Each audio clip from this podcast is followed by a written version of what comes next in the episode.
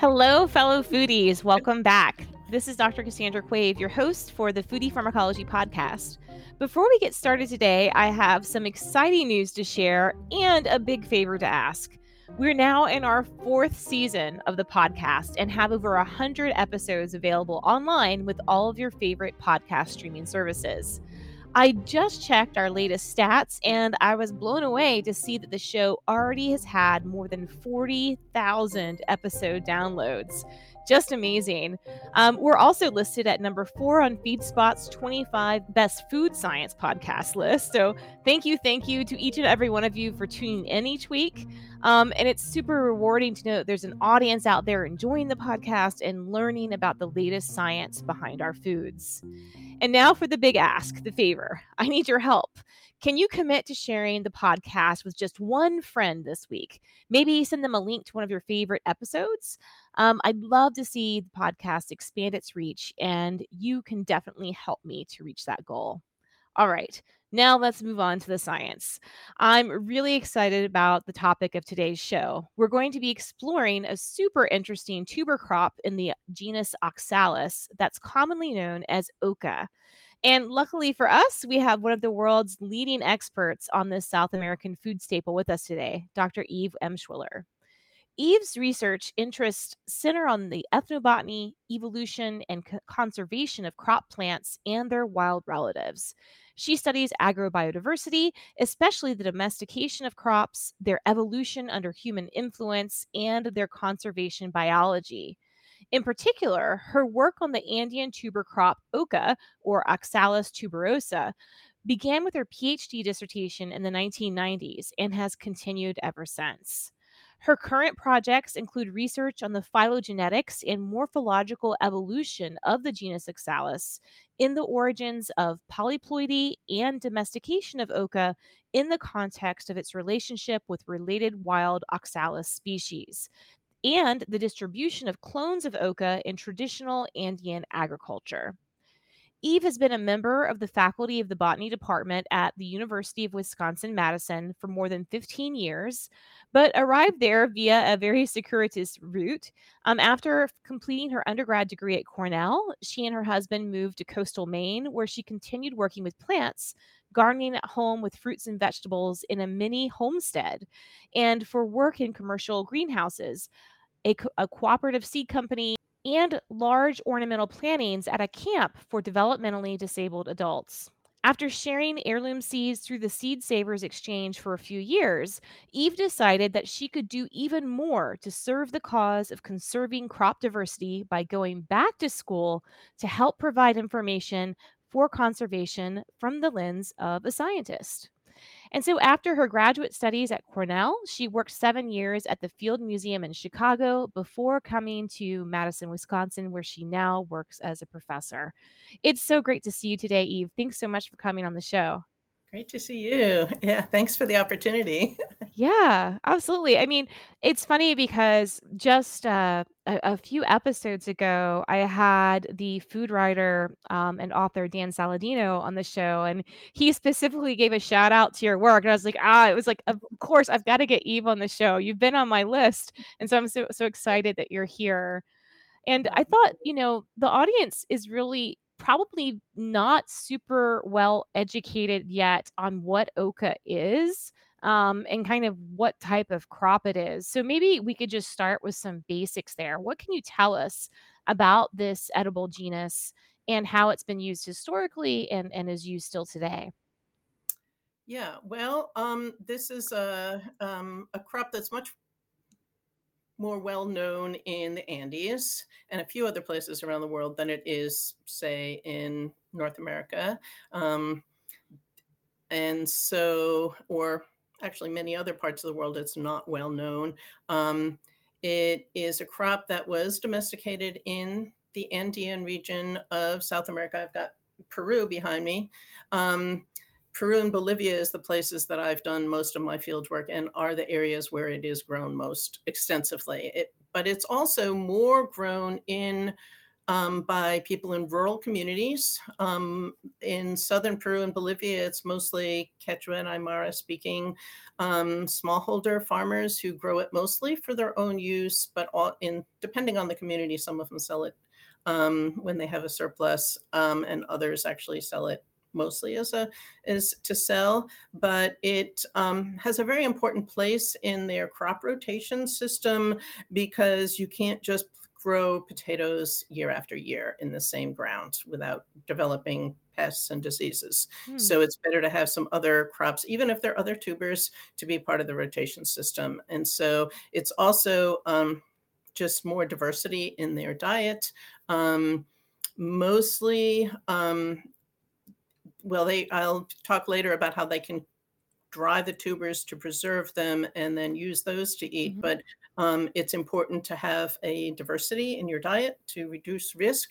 Um, and um, it's second to potatoes um, among the various tuber crops from the Andes. That's um, great. So, so for diversity for, there in the Andes, yeah. but it's not very well known around the rest of the world. Great.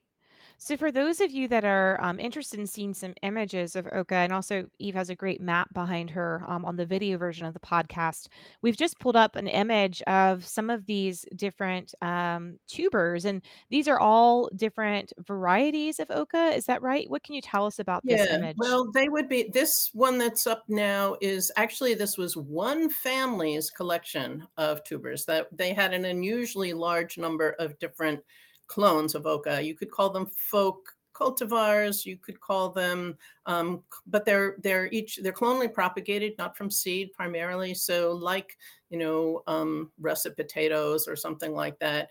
They're one each variety is pretty much a clone. Um, mm-hmm. so that particular image was from a family that had um, in central Peru that had a very large amount number of different kinds in there in one family's collection. Um, so one of the things I have been trying to study is the distribution of all these different varieties. Um, had a study a few years ago about how they were um, distributed around Peru, and we were really surprised to find that so many of them, you know, even if they kind of looked a little similar, they'd be different genetically, and that each clone might be found in only a few of the places, you know, maybe one or two or three of the village places that we visited in Peru. Um, so they're really not spread out all each variety is not spread out over the whole country. They're each found in just one or two or three places most of them.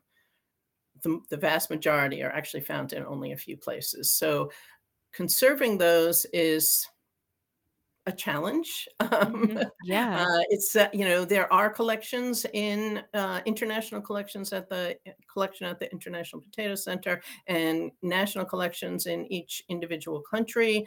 But I really now that we saw how limited the distribution was of each clone, we realized that they probably don't have all of them. I mean, the ones that we collected a number of years ago are now in um, the National Germplasm Bank of Peru.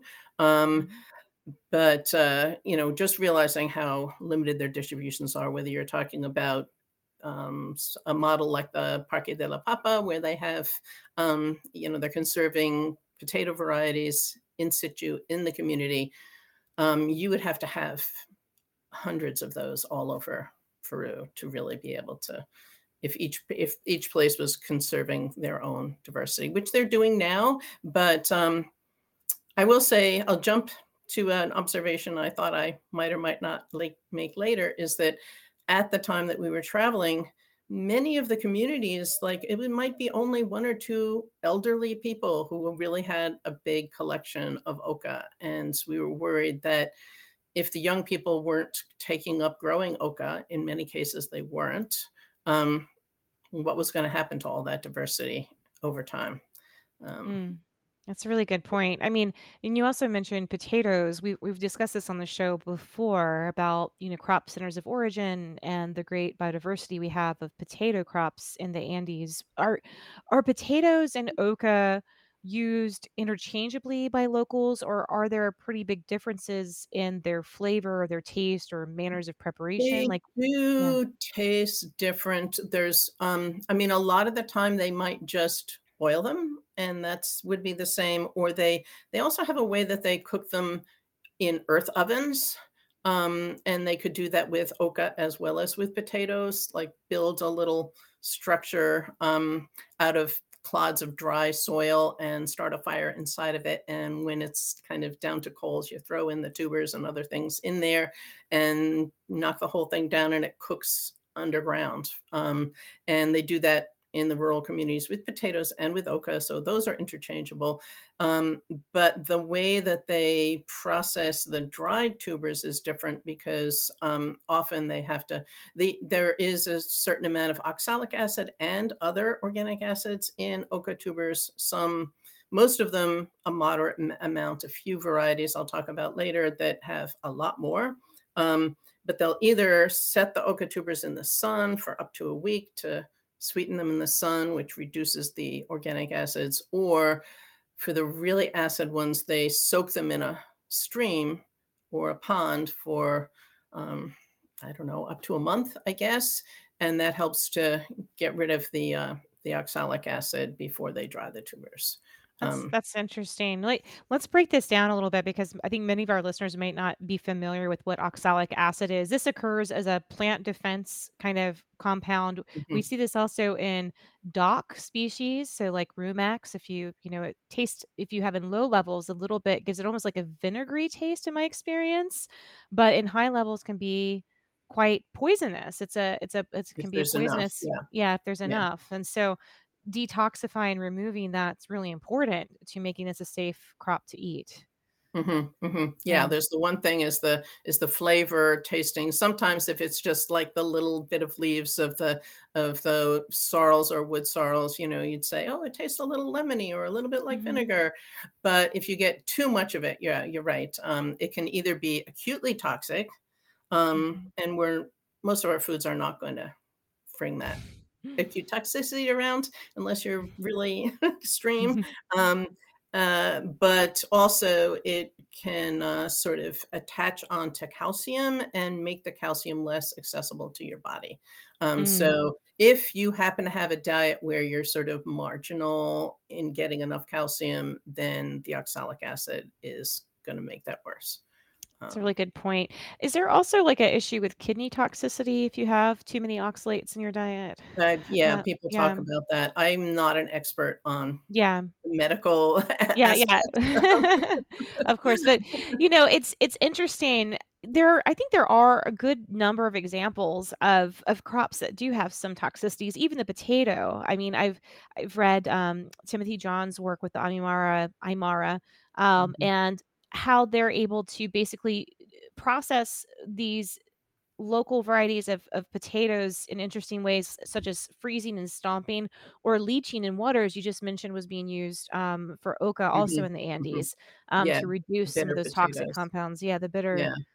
I bitter think they also even have some edible clay that they can use to help detoxify the hmm the The, alkal high yeah, alkaloid ones. Yeah, yeah. it's So amazing. a lot of um, interesting ways of continuing to grow plants that have a certain toxicity, and yet they know how to deal with the um, with that. You know, I guess bitter manioc or cassava is another example. Yeah, another one, cyanide bearing crops. Yeah, I mean, all 3 different tuber crops found in the in in South America that have some of these poisonous elements, but at the same time provide a huge, um, contribution to the diet, yeah, right? So yeah. Exactly, so exactly. what could you share with us about, you know, just trying to frame this in mind for for those in the audience that have never tasted oca? Like, what does boiled oca taste like? What's its texture like? Yeah, yeah. I actually like it better that roasted under the ground underground ovens, but, Okay. um, in either case, um, I actually the only time I ever met my academic grandfather, who was Charles Heiser, who some people may have heard of, Mhm. um, he, um, he said that he had written in a few places that oca tasted like a baked apple, and what did I think of that? And I thought, "You know, think that I used to tell people it tastes a little bit sweet and a little bit sour. And then I thought, oh, they're going to think of a sweet and sour sauce. And that's a little too sweet and sour. But a baked apple is about the right amount, balance of sweetness and tartness that compares to most mm. cooked oca. Um, it's just that I think baked apples are a little mushier than oca is when it's um, when it's cooked. But I think that's the closest when you have something that's a little bit sweet but also a little bit tart. That's kind of so nice. that compared to a potato is kind of different. yeah, that's very different. It sounds delicious. I mean, I, I, I, it's definitely on my list of foods that I want to try someday. I've never had the opportunity to to try oca, and uh, well, guess this leads into my other question. When you when you're in your research, you've really focused on small scale kind of household farming and and conservation of diversity within these elements. Is there also any large scale cultivation of this. I just have never seen it really in trade, at least in the US. Mm-hmm. I'm wondering, like, well, is it available outside I'm the Andes? Not, I'm not aware of that happening in the Andes, and um, but strangely enough, the one place in the world where that is happening that I'm aware of is in New Zealand, um, oh. which was kind of surprising to me to realize that you know in their latitude south and their climate and everything that oca would grow, but apparently it does. Um, uh, and if you ever see it in a store in North America or Europe or any place like that, probably it was grown in New Zealand, not in the Andes. that's amazing. Yeah, the movement of plants for for that's that's really interesting. Yeah, wow. and there are a few people in in Europe, in um, I guess a few places in North America, um, especially the Pacific Northwest, where um, people are experimenting with growing oca, but also more on a household scale, not a commercial scale. Um, okay. So interesting. Wow. well, I mean, for baked apple tasting um, source of food, it sounds great. well, let's let's jump into some of your research next. And I guess the first question I wanted to open with is, you know, can you explain to us why it's so important to conserve diversity of crops and the wild relatives of those crops? Mm-hmm. Um, mm-hmm. and where does oca kind of fall into this? Yeah. Um, well, I know you've had some other people on the podcast not too long ago, um, uh, or over the course of your podcast that have talked about this before, but um, I'd just like to bring it up over and over again. Uh, just to realize how much of the diversity of crop plants you know uh, of the domesticated ones in May, people keep citing sort of like 75% has disappeared since um, you know in the past 100 years or something well it's actually a lot more than 75% has mm-hmm. disappeared um, uh, there's um, in whatever crop plant you talk about, it's there's really, I mean, depending on which one, it might be closer to 95% or more has disappeared over the past 100 plus years. Um, so our diet is becoming much less diverse, even though we think when we go to the grocery store, we see many more different kinds of, of um, vegetables there that we didn't used to have when I was young. Um, mm-hmm. But um, but worldwide, the diets in different parts of the world are becoming much more homogenized and um, the different varieties of crops that used to be grown many of them have been disappearing for over 100 years now so um, that was something that i was you know i guess i read about back in the 80s when i was, was gardening both for work and for mm-hmm. for uh, at home um, and uh, involved with the Maine Organic Farmers and Gardeners, which then led me to the Seed Savers Exchange. And, um, you know, just I thought, well, I can help to conserve a few things, you know, heirloom varieties of beans or tomatoes, because those are the easiest ones for a beginner. Um, but then, you know, realizing that all over the world these things are disappearing, and um, I hoped that I could help to to conserve that.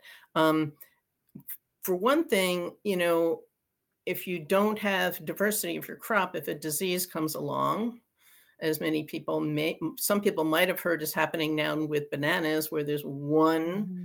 clone of bananas all over the world, and there's a disease that it is not resistant to, and it's going to wipe out that variety of the banana of, apocalypse. Yeah, it's yeah. it's uh, the, well. What's what's wild to me is you know this the reason we have the Cavendish is because the the prior clone Gros Michel, Big Mike clone of banana was wiped out by another fungus, a related fungus. Yeah, um, but exactly. we're somehow not learning the lessons, lessons. here. We just yeah. yeah. it's just so easy to grow one clone that you know ships well and has all mm-hmm. of those mm-hmm. things that are good for large commercial scale um, commodification, um, but we don't learn. Yeah, or even going back to the you know Irish potato famine.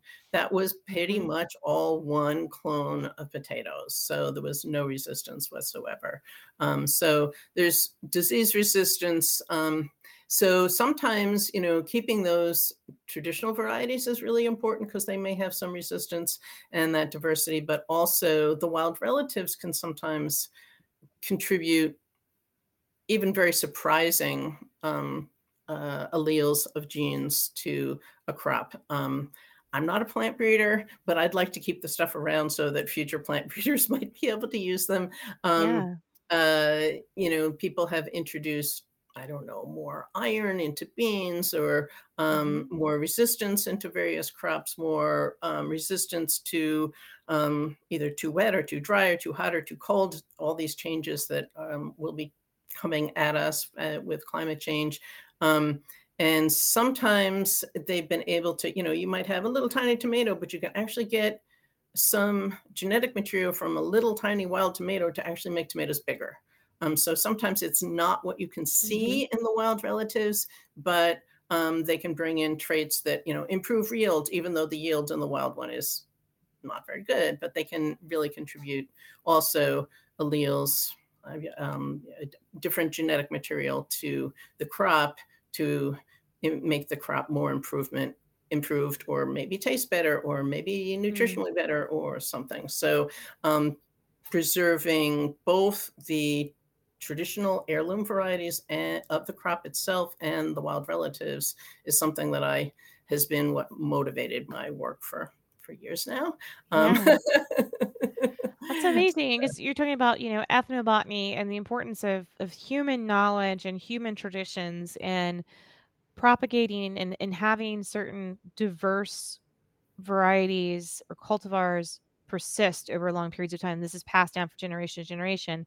And then on the other hand, we also have, you know, these very advanced technologies that are, you know, have been developed or are being developed that can allow us to capture some of those genetic blueprints from the wild for future crops. I mean, I think the future is something we have to think about because this doesn't just happen overnight that you can just immediately come up with a solution and you know considering some of the challenges we face with climate change i mean i've i've heard some people state you know plants that are dependent on kind of higher elevation cultivation like they can move up the mountain a little bit but then what happens when you run out of mountain right right so we have to really think about you know what are we going to do to ensure uh, our food security not only in terms of mass production through industrial agriculture but also for the survival of of indigenous peoples of of people that live in these small farms um, in rural areas across the globe yeah,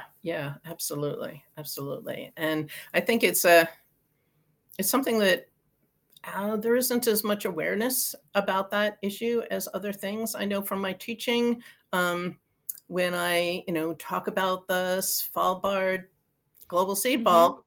and you know that they even had to take some seeds out of it after one of the you know uh, um, germplasm bank in in Syria. The war overtook that one, and mm-hmm. so you know they didn't think they were going to have to take any out so soon. But it turned out that war caused them to have to take some out so that they could regrow and reestablish that collection, and then send it back, of course. But but um, uh, so many of I asked students to watch a bunch of videos online and read some things online about that whole story and then reflect on it. And so many people say they had no idea. This is the first yeah. time they're hearing about this. So it is something that's just not, you know, it's not those of us who work on it on, on the call. We, we're, you know, we're very aware of it, but um, yeah. lots of people aren't.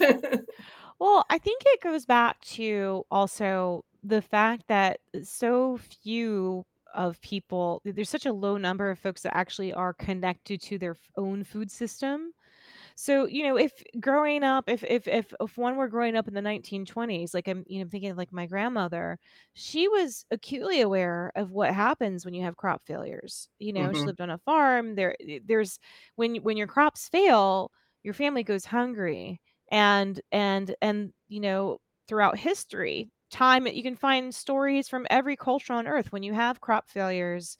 That's often tied to you know occurrences of war and conflict um, because people need access to those resources. And hmm so I think it's it's such an important topic, and, and we've got to raise more awareness about it and and help people reconnect in some way to where their food comes from. Yeah, yeah. I mean, I know just in the past few years of the pandemic, many more people are gardening at home than Yeah. than used to. So, you know, they'll be getting some awareness. So some things work and sometimes don't. yeah Um, Yep. No, I'm definitely I mean, my my husband this year was telling me he's like he wants to have half the garden for himself and half for me because I I actually am not a very accomplished gardener. I like I can grow mints. Like, you know, and some chili peppers. I'm very good with those and tomatoes, but like a lot of the other stuff like I just completely fail. And he's like you have to have more patience. You have to be out there every day. And I'm like it's a learning process. But he yeah. wants to separate our plots so he could just prove to me how much of a better gardener he is this year. I'm like, I'm like, great, as long as I get to eat the uh, eat the the fruits of your labor. Well, um, sometimes there's like, you know, I'd rather be in the garden growing the plants. If somebody else wants to cook them, that's great. yeah, yeah, it's teamwork, right? Right. well, let's let's dive into um this this the work that you do on kind of the history and origins of crops. So how does one even begin to to study domestication of like where domestic crops come from? mm-hmm, mm-hmm. Yeah, yeah. Well, in the in the case of oca, I think it was pretty clear that they came from the Andes, but where in the Andes and which wild species might be the wild, you know, kind of the wild ancestor that was domesticated uh, to transform it into the crop is not that easy. Um, in the case of oca, the actual genus Oxalis is huge. There's hundreds, someplace between 500 and 800 species, depending on the taxonomist, right? So, um, so you know, where do you begin? Um, and uh, depending on the project, there may or may not already be work done by previous people. In my case, the only clue was really some cytologists who did work in Argentina on a small number of plants um, that looked sort of like oca, but they did some chromosome counting and found that they're based on a, ra- a base chromosome number, which is eight, um, which is um, rare in the genus overall. The genus has got a number of different chro- base chromosome numbers, the, the number in a set of chromosomes, um, but most of them don't have eight. And and here's these, you know, they kind of look like oca, and they have the and oca has 64 chromosomes, so eight times eight. Um, and uh, so that was the start. And then um, once I got to go to the Andes in first Bolivia and then Peru, um, Mhm. I could look at herbarium specimens, um, the squash dead plants that are in the herbarium that um, sometimes have lost a lot of their characteristics by the time they're dead, but then find out, you know, oh, well, these ones look kind of like oca and they're found in all these different places, and then go to those places and look at the plants and, and collect some. And um, so and and i found that even though everything i read before the first time i ever got to go to um, south america said there are no wild oxalis known with tubers and no no you know what no there's no wild tuber bearing oxalis known well that's what it said in the things i was reading at home but Mhm. once i got there you know different bolivian or peruvian agronomists would say sure there are you know, we've seen them. Yeah. we can Uh-huh. take to them, you know, which is, Mm. you know, just, I mean, is a good demonstration of how, you know, local people know what international science does not. Um, It's importance of collaborating with local scientists too. Right. Yeah. Yeah, Yeah. exactly. So, yeah, people, you know, brought me to some in Bolivia that had, you know, small tubers. And so I began, you know, being able to find some of those. And in my case, in back in the 90s in graduate school, I then was sequencing DNA eh, of both wild ones that don't have tubers that, you know, look like oca or the ones that do have tubers and then, you know, trying to piece together the family tree or the phylogeny of all these different species and how they're related to each other.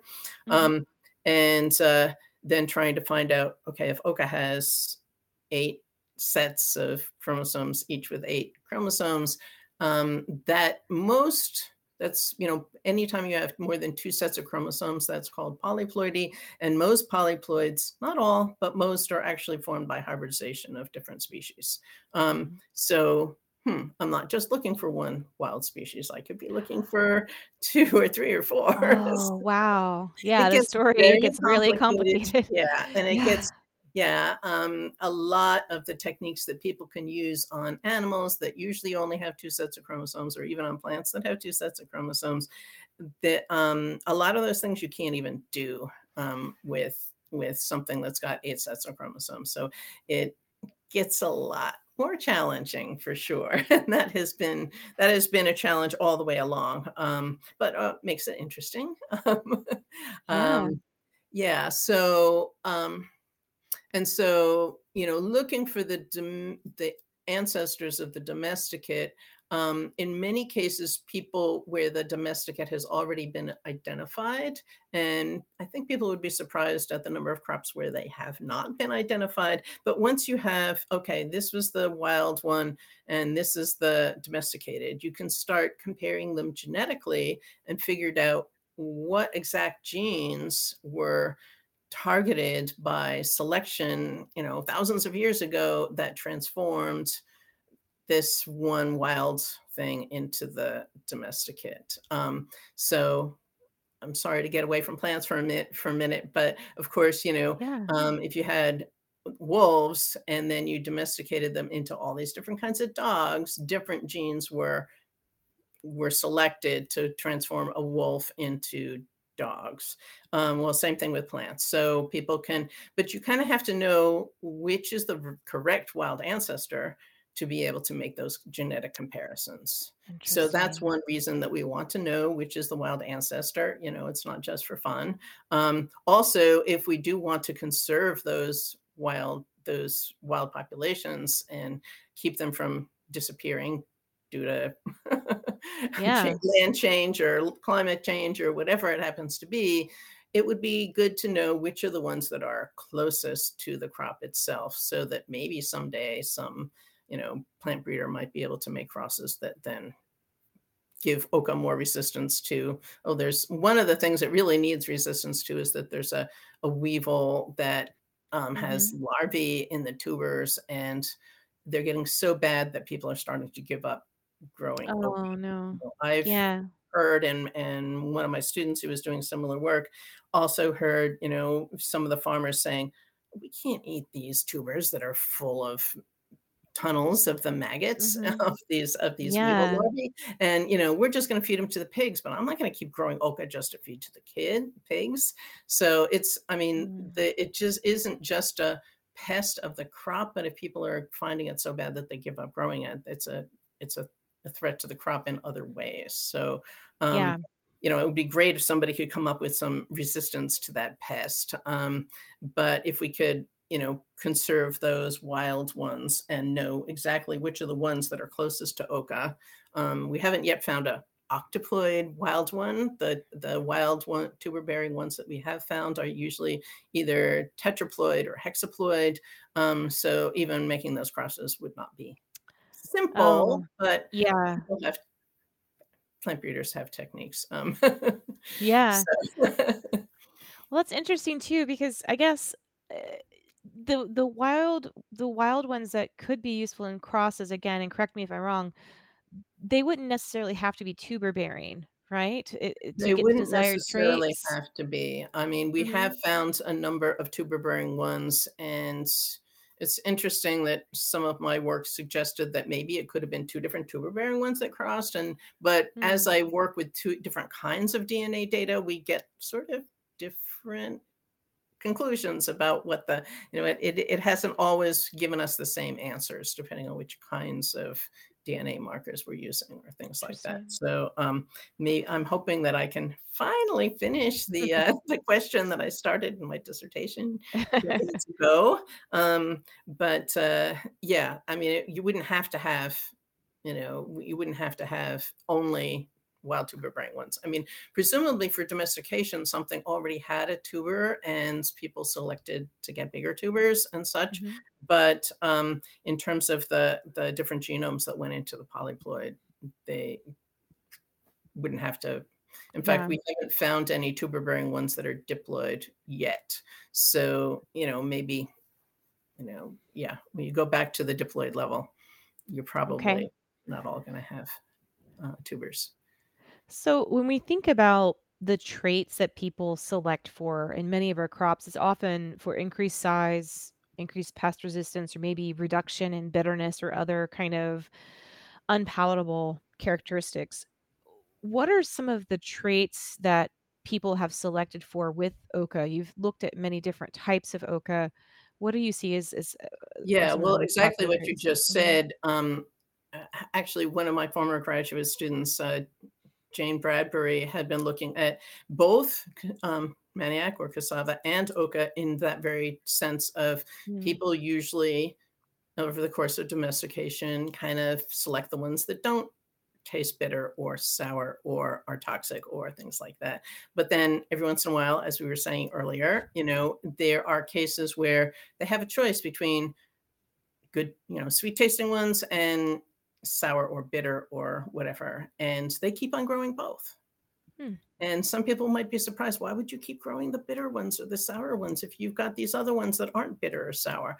But then it turns out that sometimes there's a good reason. And then if they know how to process it, as we were saying earlier, mhm.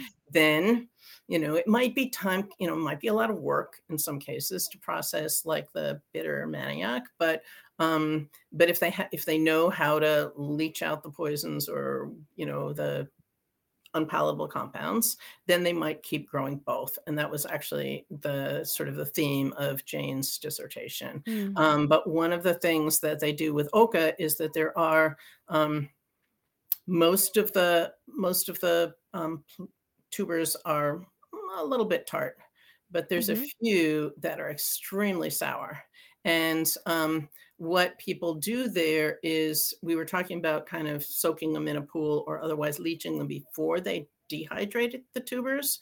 And um, the the so then the dehydrated tubers can be kept indefinitely pretty much and then what people do with those that turned out when i asked people about you know how do you prepare oca for eating they would only have one or two ways but then when i remembered later to ask them well what do you do with the kaya which are the what they call these dried tubers then they Mhm. had all kinds of things to do and they would grind the dried tubers into a flour and then use the flour the the flour from the dried tubers to um, you know make little um, sort of um, uh, sort of um, pancake like or fritter like dishes, or um, they would use the flour from the ground up dried tubers to um, uh, make sort of a pudding. Um, so there'd be a lot of different things that they could do with the dried tubers other than just reconstituting them and putting them in a soup. They have a lot of different things that they could do with that. Well, they can make those dried tubers from a lot of different varieties. Mm. But it turned out when I was asking people about it, there were certain of the varieties that were much more sour than others. And those ones, they not only tended to grow in a separate field than all the other ones that might be mixed together, um, but they would also take those instead of just setting them in the sun for a for a week.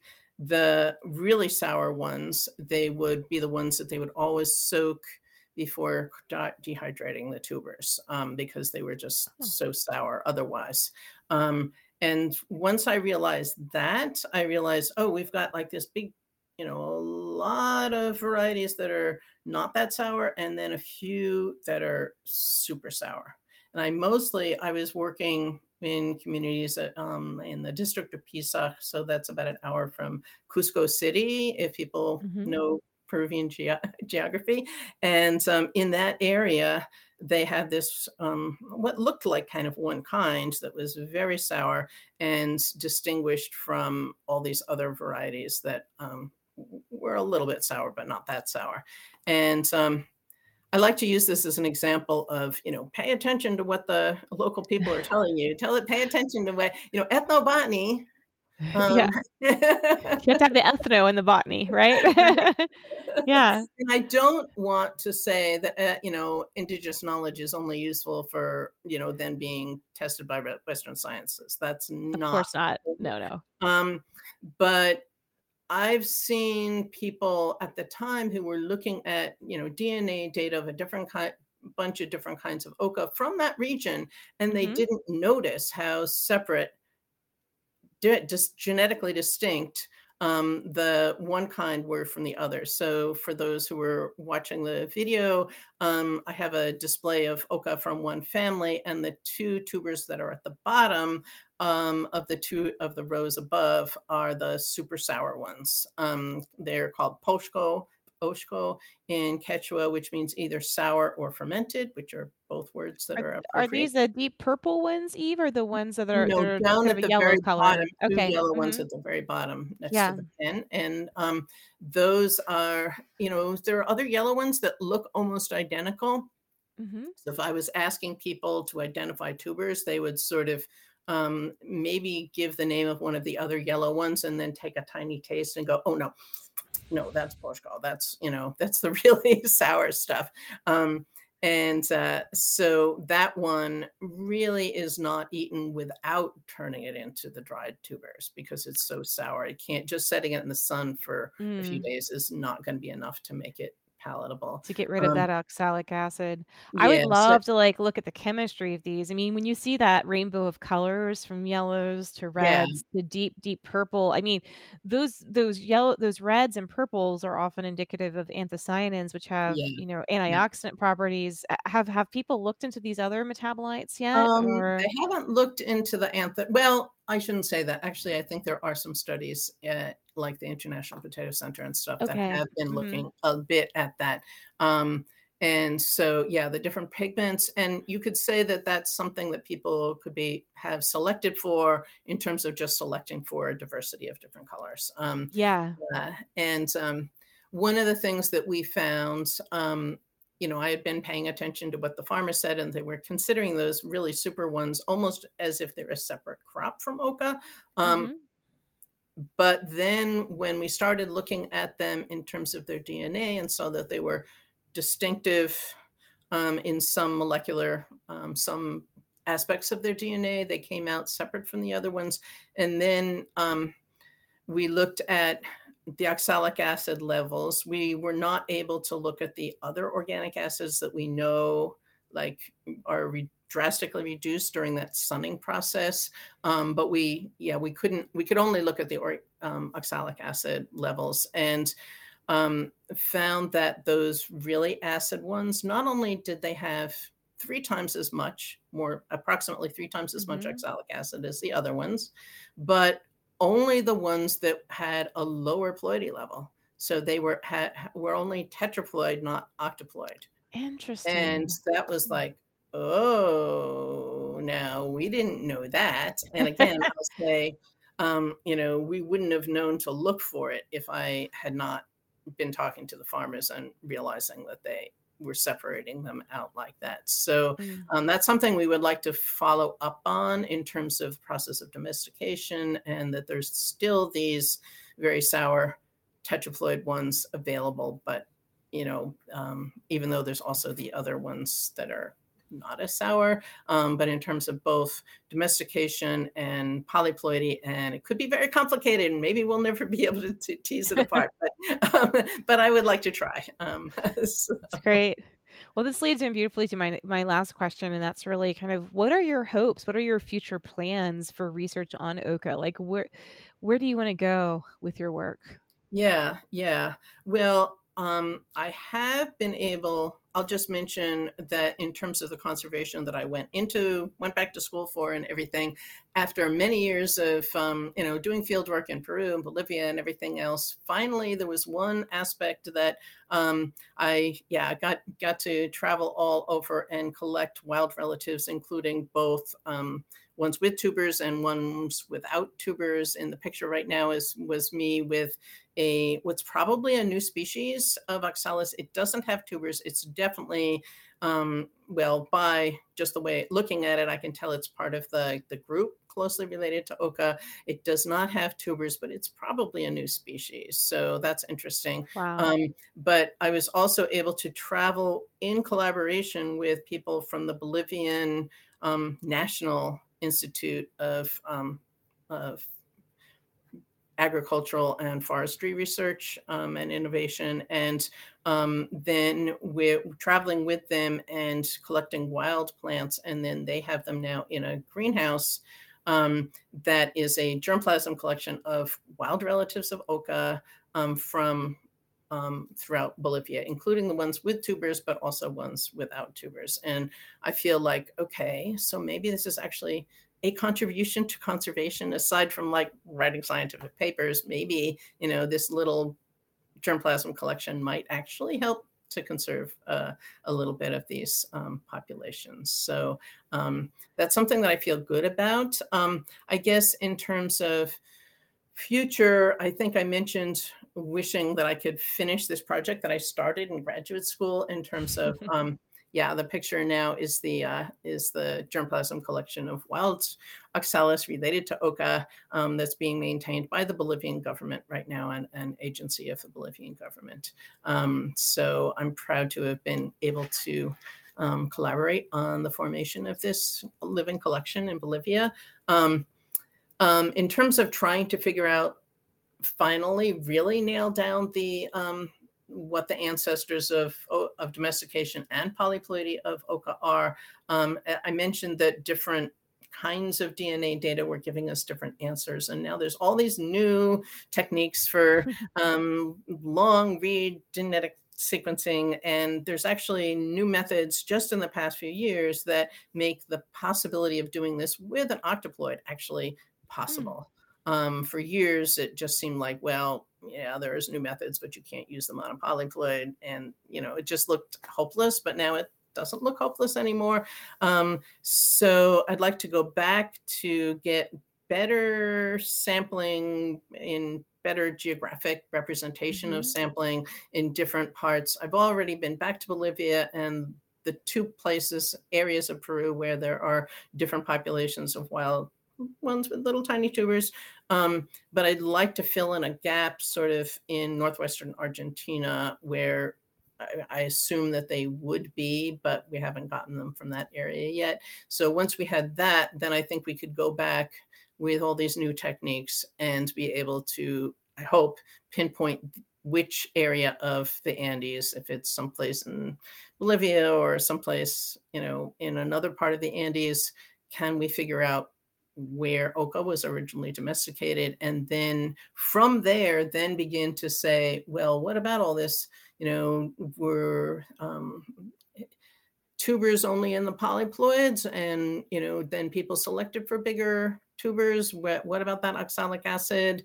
Um, mm-hmm. The interplay of polyploidy and domestication in the evolution of less acid um, varieties and keeping the, a few of the higher acid varieties i think there's a lot more we can do with this whole system yeah um, so. it's it's a beautiful system because you're you're incorporating indigenous knowledge you know agro ecology um, genetics uh, botany i mean there's a lot of different pieces um, that go into um, this type of investigation yep. and keeps it interesting yeah.